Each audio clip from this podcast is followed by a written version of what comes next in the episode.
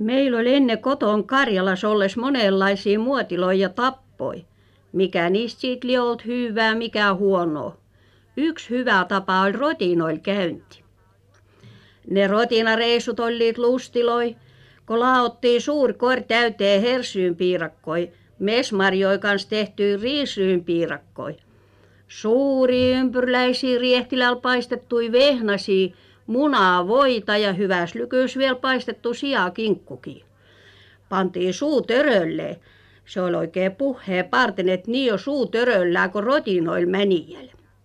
Ja lähettiin katsomaan ja tuomisiin viemään, kun Anni sissoi, veikkoi hieval tai muulla omahisella oli jalkapoikki. Mikä merkitsi sitä, että heillä oli syntynyt uusi tyttö tai poika. Ei sitä silloin vaivojaa surtu. Mäntiin pitkiä matkoi päähäkin vaikka parraan hein aikan, taikka helmikuusko luntaa laajaselkiä myöten ja seipääpää vihels pohjatuules. Rotinoille ei jättänyt kukkaa menemätä. Mieko haastan teille nyt ensimmäisen rotinareissui. Ei miusti itsestä ei ollut silloin vielä suuhui törölleen panijaa eikä rotinoille mänijää. Isään ja äitiin männit ja mie pääsin keralla.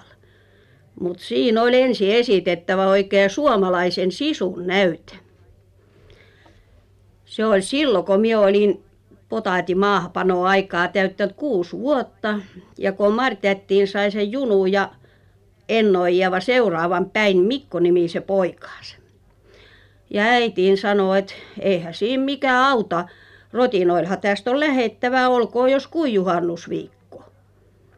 Lähetään aatto aamun, jätetään pienemmät mummo kanssa kotiin ja viiää Anu keralle, pois mummo ristint ja pienemmillä ilkaa tekemästä.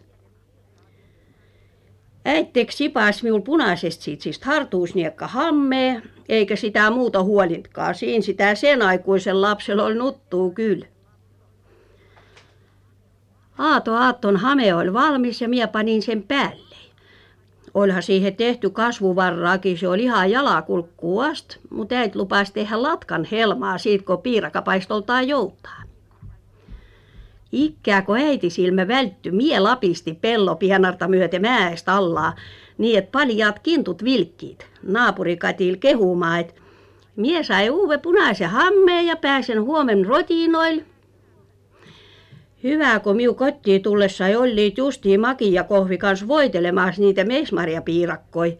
Ne kiilsiit niin, et vaikka ois katselt kuvaa histaa.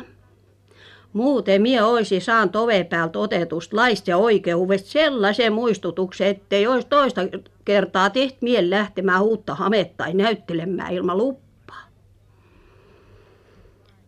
Nyt sanoit vaan, että hyvin rapijaa heitä se hame päältäis pois, äläkkä lentele sitä airaa, kun olis repimäs, ja käy makkaamaan, et jaksat aamulla varrain noussa yllään.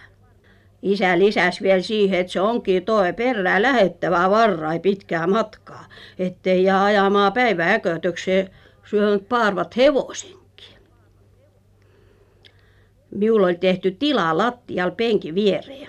Ylempänä olisikin sulant, kun tupa oli varko pets. Uuniikon olivat kaiken päivää lämmittäneet ja paistaneet piirakkoja. Ennen nukkumista ei mie vielä ajatteli, että näikä äit muistaa tehdä sen latkan miu hameen helmaa, kun Katikin sanoi, että se oli liian pitkä. Mutta en hirvin mitään virkkaa. Aamusil kui varrain eli oltkin, kun mie kuulin unnei lävitse, että liitarillit rimajat. Mieko kaapsahi yllääni niin silviisiin tärähytin päähän penkkiet kimaht, mut en käynyt itkemäänkään. Vai päähän nousi niin suur kuhmu, kun keskulainen potatti.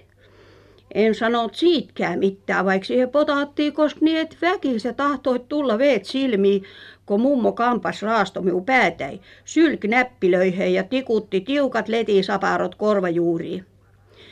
Minä ajattelin, että hyö ei vie minua keralle, jos saavat tietää, että minulla on kuhmu päässä. Se kun ei näkynyt hiuksia alta. Äit latoo kaksi korillista kukko pääkseen piirakkoi, vehnäsiä ja muuta hyvyyttä. Isä voiteli kiessipyörät ja valjasti hevosen. Mut kun ostit ne piirakakorit kiesipohjalla, niin ne veivätkin niin paljon tilaa, että isä alkoikin sanoa, ettei tähän enää mihin Annu otetakaan, kun meitkin jäävät jalat riippumaan kahta puolta kiessi ulkopuolella. Jääkö kotti? Ja mieko seisoin jo henkkulkus kiessi löi vieres kaikes koreuudessaan. Päälläin oli punainen hame, missä oli kahta sormea leviä latka helmas, mut vielä se yletty alapuolta. puolta säärtä. Jalas miulla oli liit harmaat lampaavillasukat ja suutan nyyperi tekemät rasvanahkakengät. Niissä oli liit kirkkaat kullanäköiset silmätkin. Päähän oli mummo antanut miulla kirsi, se kirkkoriepuuse. Se oli musta ja laajoi sorjat, suuret, punaiset ja siniset kukkaset. Isä ja äit nousiit kiessilöi. Isä nykäs hevosen liikkeelle ja niin hyö läksit. Mut miekin läksin. Ja nyt mie osas jo itkeekin. Huusin niin paljon kun jaksoin ja juoksin jäljestä pitkin kujasi. Kun tultiin mäen päälle, niin mie tartui kiessi perään ja heittiisi riippumaan. Mäkö oli jyrkkä ja kivikkoinen. Kiessit pomppiit kahappäin niin, että isällä ja äitillä kolkkiit päät välistä yhteen. Välistä taas meinas heittää heit kärristä pois. Ja minun koskäs varsiin niin, että ihan meinasit mennä poikki, mutta mielen höplittänyt. Isä huitas kaksi kertaa takakättää minua piiskalkiin, mutta mie vaan riipuin ja huusin. Viimeisellään seisattiit hevosen ja nostiit minut kärriin väliin. Perillä pittiit meitä niin hyvän, että syöttiit oikein vieraan ruokiin. Munaröpötöstä, rahkamaitoa, piirakkoa ja tattarkakkaraa. Suillisiksi saatiin sitä omaa mesmarjoi kanssa tehtyä riisyyn piirakkaja. Iltasilla käytiin vielä saunaskin. Siellä kylän mummoi pesi ja kylvetti pienillä vastoin niitä vakahisia poikia. Rutistel heiltä päät monne piihin, nuoli silmät ja sylk kolme kertaa vasemma kainaloa se alatse. Ne pojat olivat niin mustapäitä ja huusivat, että mummo ei kysis niin kovasti, että hän.